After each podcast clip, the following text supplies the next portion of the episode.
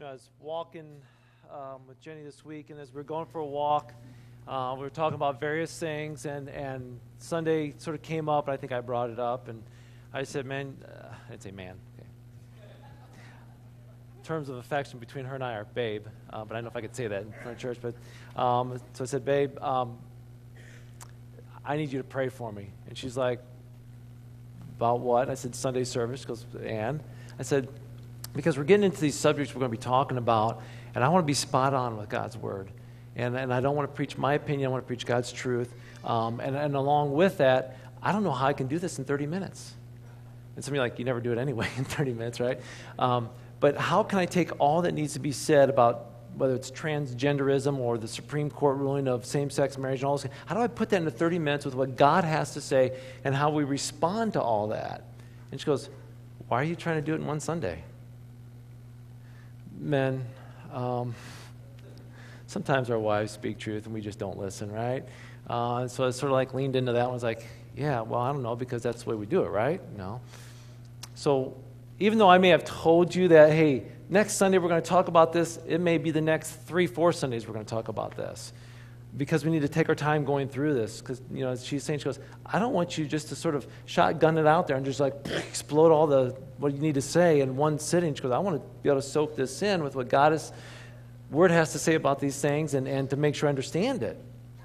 And I thought that's good wisdom. So, you know, I prayed about it more, and that's, that's where I'm heading with this is I'm going to take my time going through this, and we'll end when we need to end, and we're going to continue week to week. So um, it's not all going to be said today. So I welcome the conversations that will take place and the emails that may come that say, hey, you didn't talk about, it's probably because it's going to happen in the next couple weeks, but I welcome that still. Um, and, and the conversations you want to have or the thoughts the prayers. Um, got a wonderful text uh, from Jane just saying, hey, Rex, I'm praying for you to preach through this. I appreciated that. And so, uh, what a blessing to have the church praying. And, and not just for this, but for each other. You know, Sherry Dominic's mother passed away this week, and uh, they went down to Florida to, to be there during this time. And we need to pray for the Dominic family. Um, we have family members. We see things going on all the time. You know, you're not just praying for a Sunday service, but you're praying for each other. You're praying for the week. You're praying for great things to take place in the body of God. Amen. Grab your Bibles, and um, as if you don't have a Bible, raise your hand. We're going to get you one. Okay, Julian's back there, and he'll bring one to you. And um, it's, I'm going to reference some scripture, but what I want you to turn to is Genesis chapter 1, uh, is where you're going to turn to. It's really easy. Um, it's the first book.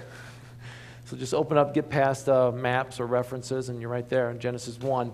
And we're going to see what the Bible, God's holy spoken word, says about today's life concerning issues, topics that are pressing on our hearts, causing us to maybe, maybe waver or question or boil with emotions. Like, what is going on in this world? Why don't we, what's God's word have to say about this?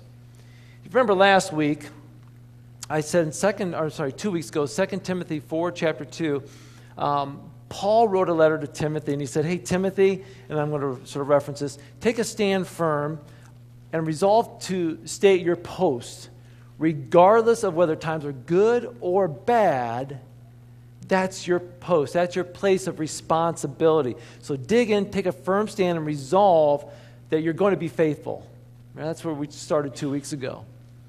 And uh, this was just a word Timothy needed to encourage him to stand tall, to be brave, to remain faithful to his assignment. He was a young pastor. Timothy needed to hear that in the midst of all the false teaching that was going on. I'm going to tell you right now, there's a lot of false teaching going on. There's a lot of persuasive talk going on. And that's what we need to hear too. Just as Paul was writing to Timothy, Paul writes to us and saying this as well. Truth comes from God's word first. Amen? So we can't allow blogs and face posts, writings, and fancy sayings from either celebrities or so called politicians or false prophets or cute pastors dirty the waters for what is true. So we need to study God's word and stand firm on it. We need to take up God's word and arm ourselves with it. We need to know it. We need to stand firm on it, and we need to refuse to fall into false teachings of it. Now, a few weeks ago, I gave you a picture of a basketball player dribbling the ball down the court, and once he picks up his dribble, he can no longer move. He can keep one foot planted, but with the other foot, he can pivot. And we used the illustration of different high schoolers up here, and I took the basketball. The basketball, we represented God's love and truth and grace. And when I picked up my dribble and stopped, I have to keep one foot planted on God's word, but I'm able to pivot to people who I know and don't know and give them God's love, give them truth, and give them grace. But I don't pick up my foot and walk off of God's word because in basketball, if I did that, that's called traveling. I give my ball to the opposition. Now they can score against me. I don't want the devil, who is our opposition, to score against us, so I keep one foot planted on God's word. That was the illustration I used. Hopefully, you remember that. Now, again, with that in mind, today we are keeping our foot firmly planted on God's biblical truth. I, again, I'm not calling this church to get um, radically proactive and military like and saying, we're going to go out and we're going to do this. I'm challenging us to know God's word, to stand firm on God's word. I'm challenging us to not bow to false teaching, but to act on love through God's teaching. I heard a story by Ken Davis on the radio, and I'm going to guess some of you heard the same story this week if you're listening to the radio. And it was a humorous story, and I want to share it with you. I, I got a kick out of it. There was a young boy in class at school, and he's in class, and his teacher said, uh, Kids, I want to know what your favorite animal is. And they were going around, and one boy raised his hand, and the teacher said, Yes, what's your, what's your favorite animal? And he goes, Fried chicken. Okay. Teacher didn't like that answer, okay? She's looking for a live answer, and he goes, Fried chicken. And, you know, this boy just loved fried chicken. And the teacher was not happy with that answer, and all the kids were laughing. She didn't think it was very funny, so she sent him to the principal's office. So he gets to the principal's office, and the principal says, Well, what's going on here? And he explained a story. And, and the principal, Troy could understand this, probably just trying to keep from smiling, trying to keep from laughing, just like, okay, just don't do it again, sends him back to his class. The boy gets home from school and he's thinking, Dad's going to find out. If dad finds out that I got sent to the principal's office today, I'm going to be in trouble. So I'm going to tell dad right away what happened. Dad, I got sent to the principal's office. Said, well, what happened? Well, the teacher asked, you know, and he explained the story. His dad says, probably one of those PETA people that like animals, blah, blah, blah. You know, he sort of went off on that. And he said, that's okay, I understand. I'm thankful that you told the truth. Well, the next day in school, boys in class, teacher again, this time asked another question. This time she goes, what's your favorite live animal? Boy raises his hand and she goes, yes. And goes, chicken. Because you can make fried chicken from it. okay. Guess where he ended up? Back to the principal's office. And again, the same story at the principal, same story at home with dad. Okay. Now, the third day, he goes into class. The teacher's got another question Who has inspired you in life? Name a person that's inspired you in life. The boy raises his hand. Colonel Sanders. you want to guess where that little boy ended up? Back to the principal's office. You know, that poor boy is, you know, he, you have to think about this. He was so confused because he's been taught what? Tell the truth, right? Always tell the truth. Teacher asks a question. I like fried chicken. And I like chicken because you can make fried chicken. And I like Colonel Sanders because he makes fried chicken. You know, he was just telling the truth. And he got in trouble for telling the truth. I'm telling you, today, there's a lot of pastors, there's a lot of Christians, there's a lot of Christian organizations that are coming up and standing firm on God's word, and they're telling the truth and they're getting in trouble. I'm going to tell you something. Because of your stand on God's word and you telling the truth, you will have opposition and you will get in hot water for telling the truth. But we got to make sure as we tell the truth, we tell the truth in love.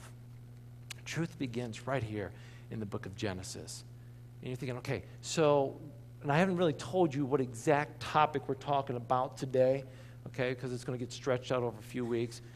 But we've got to start right here, okay? Look at the very beginning of Genesis chapter 1. Let's read the first four words together, okay? You ready? Here we go. In the beginning, God. Let's do that again. In the beginning, God. Stop right there. Because you see, if we refuse to start here, our foundation is completely messed up. God is the first subject of the Bible mentioned. In the beginning, who? God. In the very beginning, before there ever was anything that we could even remotely think of, there was who? God. That's where it all begins. It's one of the most profound statements ever written, and we may try to bring God down to our little microscope and that we can examine him and, and subject him to the laws of matter, of cause and effect, which we can understand. And we try to take God, who we cannot understand, and bring him to our little world to examine him and say, so we can understand God. But God doesn't conform to our desires, and God does not conform to our definitions. Although we try to define God, it doesn't work. He confronts us as the one who was in existence before anything we can ever imagine. Think about that. And he will be here after anything we can imagine. Think about that. Ultimately, he alone is whom we have to deal with. So, in the beginning, who? God. God is self existing. If you're taking notes, I'd say this right down God is self existing. That is true of nothing else. See, everything we see today depends on someone or something for its existence, for its working, for its where how it came about. We speak of laws of cause and effect. Every effect must have an adequate cause. But God is the ultimate cause and is himself uncaused. He cannot be explained or defined as other objects are. That means he's answerable to who? No one. He doesn't have to answer to anybody. We don't like that. Why? Because we want explanations for everything, but because he is self existing and we can't explain it, that bothers us. But truth is, he is God, self existing. In the beginning, God. God is, here's another one, self sufficient. He has no origins. Self sufficiency basically means that God has no needs and therefore depends on no one. We're needy people, aren't we? God is not. Think about this. We're dependent on light, heat, air, gravity, laws of nature. You take any one of those away and we cease to exist. You take any of those away, does God cease to exist? No. Because he's self sufficient. Think about this God does not need worshipers.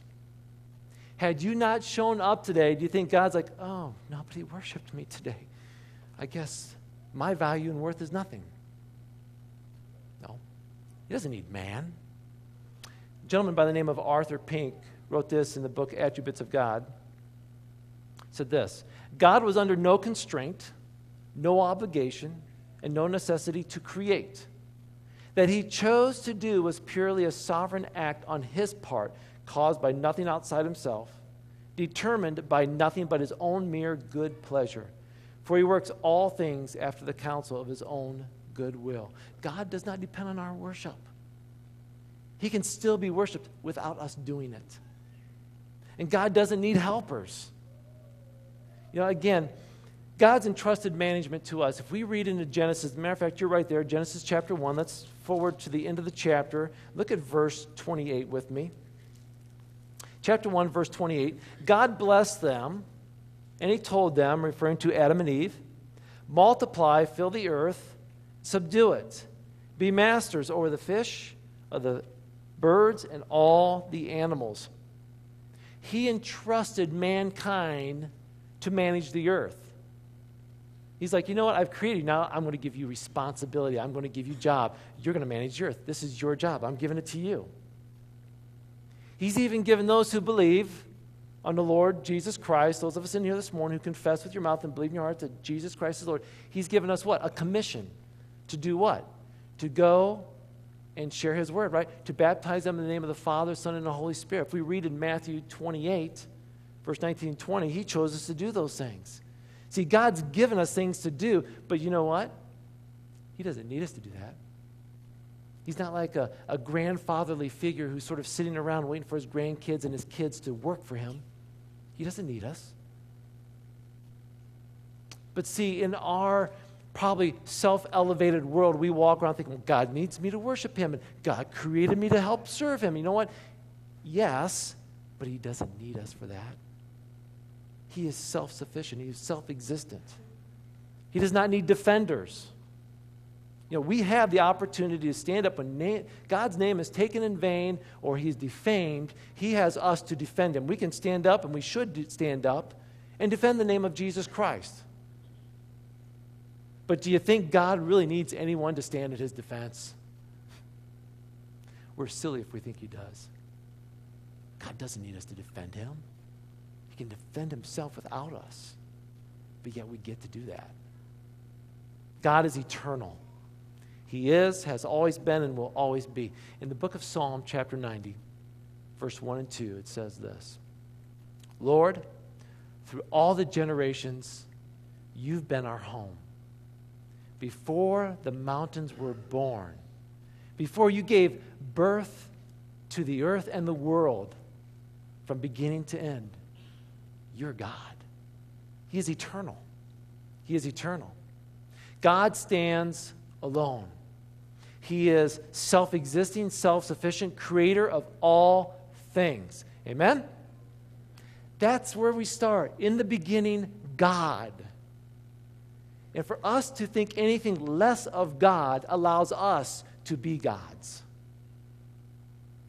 Are you following me on this? We must start right here and exclaim and proclaim that God is above all things. We stand firm on that. You know, I, I read a story uh, by James Boice, and you may have heard this story too. He talked about a man who was climbing up this steep mountain. And as he was climbing up this steep mountain, on his way to the summit, he began to slip.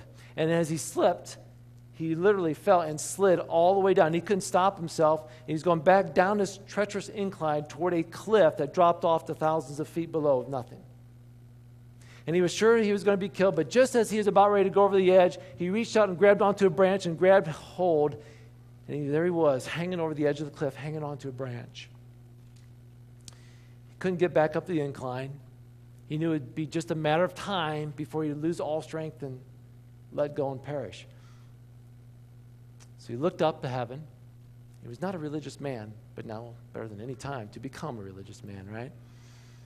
He called out, Is there anyone out there who can help me? Not expecting an answer. A deep voice surprised him by saying, Yes, I am here and I can help you. But first, you're going to have to let go of the branch. Paused. Is there anybody else up there who can help me? Isn't that the way we do our life? There's nobody else. There's just God. There's just God. And when we try to make ourselves God or our spouse or our friends or our family, our girlfriend, our boyfriend, our coach, when we make them the God of our life, guess what? We're not going to find the help we need. It's only God, no one else. Eternal, self existing, self sufficient, creator of all things. Let me ask you, church. You don't need to answer this out loud, but you can. Do you believe this? Do you believe this? I want you to think about do you really believe that about God? I hope and pray you do, because I believe in God. I believe in God's holy word that explains and shares and gives us insight and truth. And here's the thing you need to know is that a lot of people look at the book of Genesis and the first thing they do is they call it fiction. If they can take the book of Genesis, separate it out from the Bible, and say, well, there's some great stories in there, but they're not all true. Matter of fact, we're going to change some things up on creation, and there's so many views of creation from evolution and so forth and so there's like multiple views. If I could just make that fiction, do you know what happens then? I'll tell you what happens. In the beginning, God no longer exists. And everything I just talked about doesn't even matter. And if you can get people to believe that Genesis is fiction, you take that book out, then you don't need God. You just be God. You decide what is right, what is wrong, what's permissible, what's not permissible. That's what we get to do, right? And people will argue that. 2 Timothy 3:16 says what? All scripture. Repeat after me. All scripture. Let's say that together. All scripture. 2 Timothy 3:16. All scripture is inspired by God. Inspired, that word means breathed, spoken. All scripture is spoken, breathed, inspired by God, useful to teach what is true, to make us realize what's wrong in our lives. It corrects us when we're wrong, teaches us to do what is right. All scripture. That includes Genesis. We know Jesus considered the accounts of Genesis, Genesis historical. He quoted Old Testament scripture, especially Genesis. In Matthew 19, verses 3 to 6, Jesus is talking to people. They've asked him questions about marriage. And Jesus says this Have you not read Scripture? You remember, these were religious leaders asking the question. And he asked the religious leaders, Have you read the Bible? Haven't you read the Scriptures? So I'd say, Church, church, you're Christians, right? You're Christians. You call yourself followers of Christ. So as a follower of Christ, you pick up his book, his words, because if I'm a follower of something, I want to know all about it. Church, have you not heard? Have you not read? Jesus goes on to say this that recorded from the beginning, God made male and female. And he said, This explains why a man leaves his father and mother and is joined with his wife, and the two are united into one. Since they are no longer two, but one, let no man split apart what, man, what God has joined together. Jesus goes back to the beginning says, Oh, that ain't fiction. That's true. Have you not read it? His reply assumes God to be the creator of the first man and woman, Adam and Eve, as well as being the one who instituted marriage. Mark 13, 19, Jesus spoke of the beginning when God created the world. He quotes it over and over. Here's the point God is the first. That's it. First thing mentioned in the Bible God. God's holy word inspired, useful for teaching, true, teaching us what is right and wrong. God's holy word, the Bible, backed up, quoted by Jesus Christ, forces us to go back to the beginning, Genesis chapter 1, to know what is true, what is right, what will guide us. To acknowledge this truth puts us in a subjective position. We have to bow in humbleness, admitting what? That we are not God that we are not in any kind of position to make any kind of choice as to how life should be lived without God's direction first and foremost. Are you following me? Everybody with me on this so far? As a Christian, it starts here. It starts here. Some of us want to hop right into hot topics and find a reason for argument. But listen, before I take a stand on issues of genderism, marriage, and sexual behavior, this has to be established. See, if God is who He says He is and who He really is, there's no arguments. Well, let's talk about genderism. Okay, we'll talk about genderism. But I'm going to tell you right now if we stand on Genesis chapter 1 as truth, there's no argument. Does that sound very prideful and, and uh, like, ooh, stick your chest out, Mr. Christian, and act like you know it all? I'm just standing on truth. I don't call that prideful, I call that wisdom. I will not stand on false. I will not stand on weakness. If I was to walk across a pond in the middle of the winter, I would check how thick that ice is. Wouldn't you? Oh, it's about a quarter of an inch thick. You're going to run across that? That'd be foolish, right? It will not support you. You will fall through and die. Oh, but that ice is this thick? I'm dancing on top of it.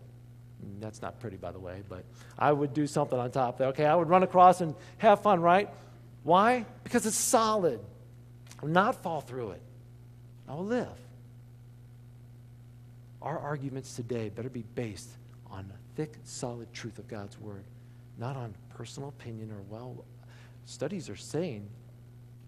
I'm going with the study that was at the very beginning. Okay? God creates as you look about this, as you read in Genesis, uh, let's read on, okay? In the beginning, God created. Okay, we're going to stop there. You're like, I was about ready to say dude, okay, but some of you are more respectful. So you'd say pa- pastor dude, okay? Um, that's only five words in. This is going to take forever, okay? Well, God's eternal. We're all right. We got time, okay? Um, no, we'll, we'll zip through it quicker, but I got to stop at created because that word means to make something, to produce something from nothing. That's amazing. That's truly amazing. Uh, you think about this who is able to take nothing and make something new out of it? Can anyone right now step up here and take this circle of nothing right here and make something from it? You can't, can you? God can. Are you ready to mess with that? God creates new from nothing and does so in orderly fashion. If we were to read through this whole chapter now, as you watch creation, and you know, again, this is like a, a six week study on creation if you want to do this, okay? But you can go through and see how everything that was created in order was done so in an orderly fashion. Nothing was created in advance of something else that would wreck it. Fish were not created in front of the water. You follow what I'm saying? Okay? The waters had to be created first before the things that were going to go into the water. Everything through creation, the genetics and the DNA of everything was done in an orderly fashion, and it's amazing. A Sunday school teacher began her lesson with a question. She said, This, boys and girls, what do you know about God? So if I ask the boys and the girls right now, okay, okay, boys, girls, ready? Think about this. What do you know about God? what would be your first answer? Okay, just think this. What do you know about God? Do I have a volunteer? Let's raise your hand. Okay, what do you know about God? He's great. Good. What else? What do you know about God? Down the cross for our sins. What do you know about God? Created the world. Good. Anybody else? What do you know about God? All kinds of answers, right? Powerful. Yeah. Love it. Parents, keep teaching your children up. Good job. What do we know about? Well, they asked these little boys and girls in their Sunday school class, and a little boy raised his hand and he said this He's an artist. He's an artist. The teacher said, An artist, really? How do you know that? And the little boy said, You know, our Father who does art in heaven, hallowed be. Sorry. Cute answer, but true, right? That's why he came up with his answer. Okay? He's an artist. Some of you are like, uh, he does art in heaven. Never mind. Okay. But truly, God is an artist, is he not? He's an artist. But you know what his greatest masterpiece was? Look at the person next to you and say, You. Go ahead, look at him. Oh, yeah. Now look at the other person next to you that you didn't look at and tell them you. Okay. That's the God's greatest masterpiece. Came on the last day of his creation. He saved his best for last. Look with me at Genesis chapter 1, verse 24. Genesis chapter 1, verse 24. And God said, Let earth bring forth every kind of animal, livestock, small animals, wildlife, and so it was. God made all sorts of wild animals, livestock, and small animals, each able to reproduce more of its own kind. God saw that it was good. Look at verse 26. Then God said, Let us make people in our image, to be like ourselves. They'll be masters over all life the fish and the sea, the birds in the sky, and the livestock, wild animals and small animals. So God created people in his own image and patterned them after himself. Male and female, he created them. Man was created superior to all other creation. He did all the, the livestock and the animals, but then he created man in his own image. This is not said of other objects or animals. It's like God created a tree in his image, and God created a bird in his. No. Only with mankind is that said. Man's given dominion over fish, birds, animals, the earth itself. I want you to think about this. Man's created by God. And this means that what? Man is responsible to God for what we do in every area of our life, and particularly for how we carry our mandate over how we rule over creation. Creation involved responsibility. You know, the world claims, well, it's not my fault, it's not my responsibility, right? We blame our genetic makeup. We blame our environment from which we were raised. We say, well, that's the way I am, or that's why this is the way it is. You know, it's everything around me. But the truth is, when we look at this, we see, guess what? No, we were given responsibility when we were created. We believe man's fallen. We sin. We make mistakes. But in our fallen state, we are still responsible. We can choose to do great things or terrible things. It's our choice, it's our responsibility. That's the way we were created. But we are responsible for our actions towards God and towards one another. James 3, verses 9 to 10, it talks about uh, the use of our tongue. And James says this He goes, Sometimes our tongue praises the Lord and Heavenly Father, and sometimes our words curse other people, other people who are made in the image of God. So blessing and cursing come both out of the same mouth. Surely, my brothers and sisters, this is not right. Even James gets it. We have a responsibility to use what God created for his good. Then God created male and female. When you're looking through here, you'll see God created all these incredible things in the garden. And after every time he, he created something, he said it was good. It was good, right? You know the one time when he said it's not good? Some of you already know the answer to this. It's in Genesis chapter 2, verse 18. It's when he looked around and he said, Ah, man's by himself. Not good. So he created a suitable helper Eve, woman. We'll talk more about that one next week. I'm going to spend a little more point uh, or time on this because what I want you to know is this. Um, it's important to uh, establish these things before we move into the next few weeks. And we need to understand that the Bible is very clear that nothing is an accident. And that sexuality or gender is the result of the creative act of God. Male, female are good and meaningful, just as all the other aspects of God's creation is good and meaningful. Men are not men, women are not, I'm sorry, men are not women, and women are not men. Who's more superior? Ooh, should we talk about that one? I'll tell you what James Boice said, and, and I enjoy reading some of his stuff, but he said this A man is absolutely superior to a woman at being a man. A woman is absolutely superior to a man at being a woman. You follow what I'm saying?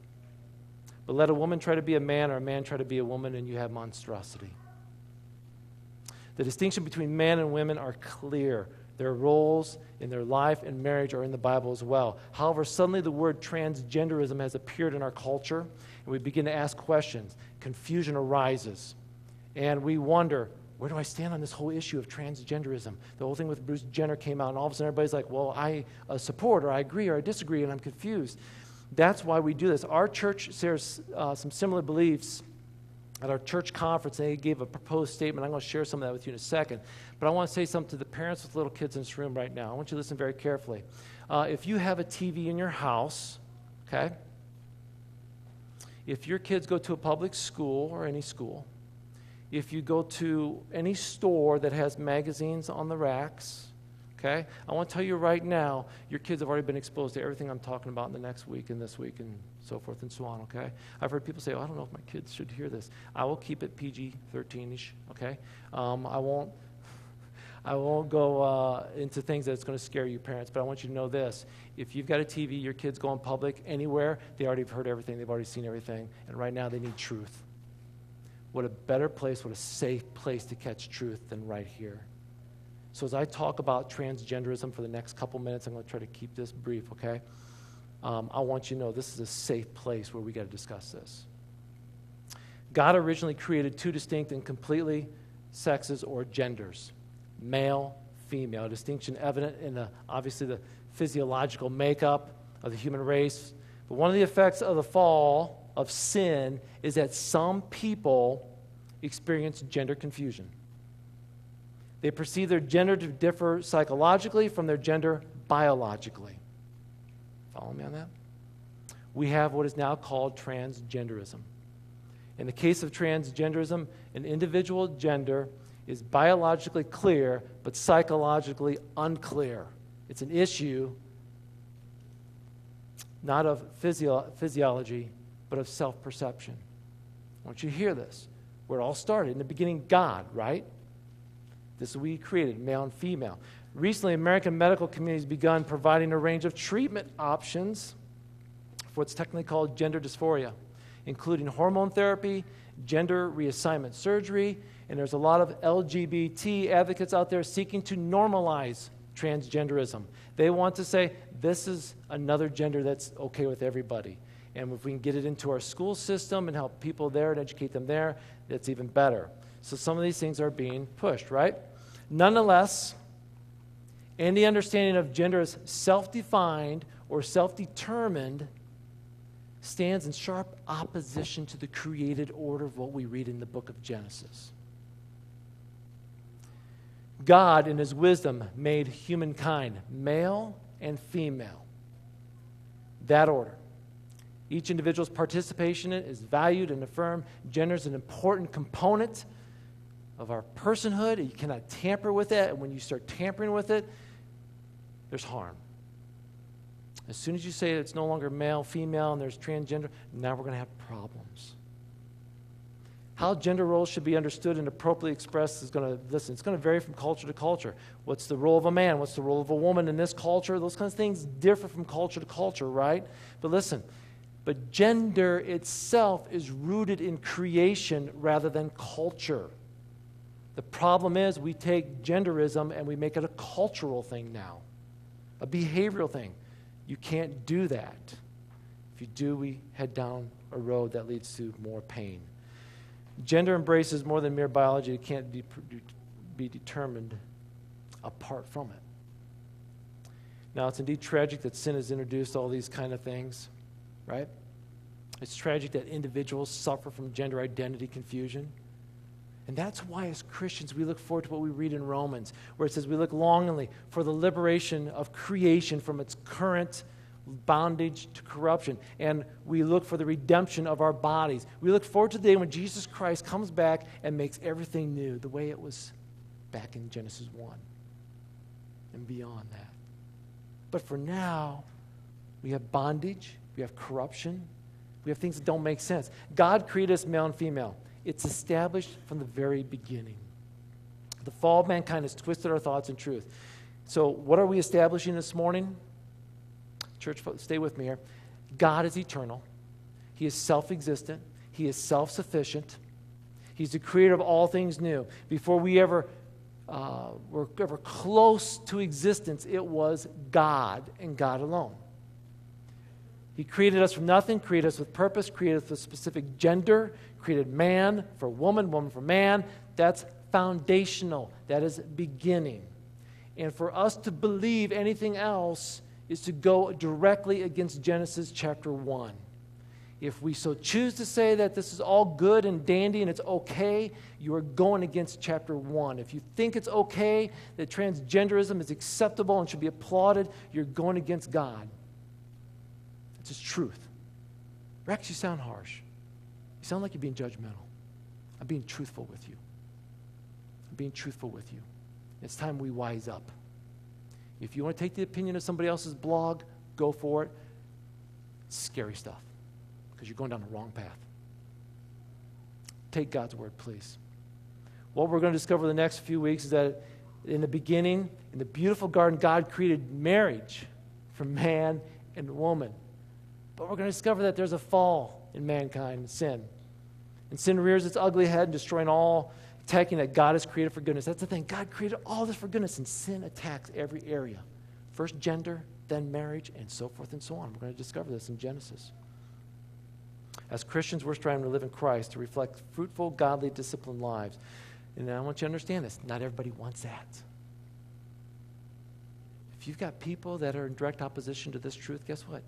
They don't want God in the first place. Until they know God and want God, these issues are probably just going to be a big debate that you might just want to stay away from. It begins with God. We're going to read in Romans 1 what happens there. So I'm going to close with this as, as far as how we respond to all this this morning, okay? Because I'm just, uh, I tell you, I'm starting to scratch the, the surface here. Here's the thing I want you to know Church, be aware of truth. Be firm on your foundation of God's word. Know truth. Two is this be cautious. Be careful that we are near a slippery slope here of how we respond in truth. We can do one of two things. We can ignore everything, put our head in the dirt, and say, This isn't going on around me. Jesus, come back soon, okay? That doesn't really work. Or we can come out here and point our fingers at people that are struggling in sin and tell them they're horrible, that they're, they should be locked up, or they're just weird, or something like that. That's the other end of the spectrum, and that's not right either. What's the greatest command in the Bible? That Jesus shared with somebody. To love the Lord your God with all your heart, soul, mind, and strength, right? And then what? Love your neighbor as yourself. As Christians, our greatest command is wrapped around love. So as we are in this world and we are worshiping God, knowing His truth from the beginning, standing firm on our foundation, I've got to love others now. Oh, I do not love their behavior. I, I don't love where they're at in their life, I need to pray for them. They need to hear about a redemption that is clear and loud and salvation that comes only from God and God above. So, in love, I'm going to still reach out. And we'll talk more about how we respond to this. But I'm telling you, there's, there's dangerous directions to go in all this. Be aware of the truth, be cautious, but most importantly, be the salt and the light that God called us to be in Matthew 5. We're the salt of the earth and light of the world. Guess what? Light shines best where? In darkness. So as you walk out into places that seem really dark, let your light shine for Jesus. Let your light shine for Jesus. Would you stand? I'm going to pray.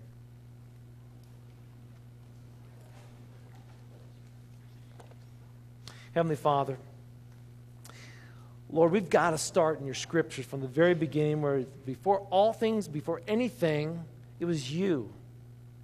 For us as man to declare that we can do life better by living a lifestyle that is different is a mockery to who you are as God. You're God over all, creator, just, true, mighty. You've got an incredible plan for us. It's beautiful. And then sin messed it up. So now, today, God, we're surrounded by sin and we are sinful people ourselves. And God, as we talk about different subjects, the subjects we talk about are those sins that are prominent and are just thrown out in our face right now. But God, so many of us deal with sins that are quiet sins and nobody really knows about. We struggle with. God, before we learn how to stand firm on your word, we ourselves need to make sure that we are cleansed. So, God, this morning I ask that you look into our hearts before we become judgmental of other people, which we should never be. Forgive us of our sins, God. Help us go back to the very beginning where it says, in the beginning, it was, it was you. You don't need us to worship you. You don't need us to do your work. You you're self sufficient. You're self existent, but yet you created us. What an incredible thing. You created us with value, purpose. So, God, we got to learn how to live in a way that honors you. So, God, we ask, first of all, for forgiveness. Forgive us, Lord, when we tried to be the God of our own lives. Forgive us when we thought we could be God better than you. Forgive us for trying to be God and judging other people. God, help us draw near to you. Cleanse us, Lord. And after cleansing us, Lord, your spirit just be a worker within us. May this be a great week of getting into your word and studying. And as we're out and about in life, help us to be the light and the salt that this earth needs. Thank you, God, for creating us male, female. Thank you for creating us with minds to think, hearts to love, hands to serve. Thank you, God. We love you now and we worship you in song. Amen.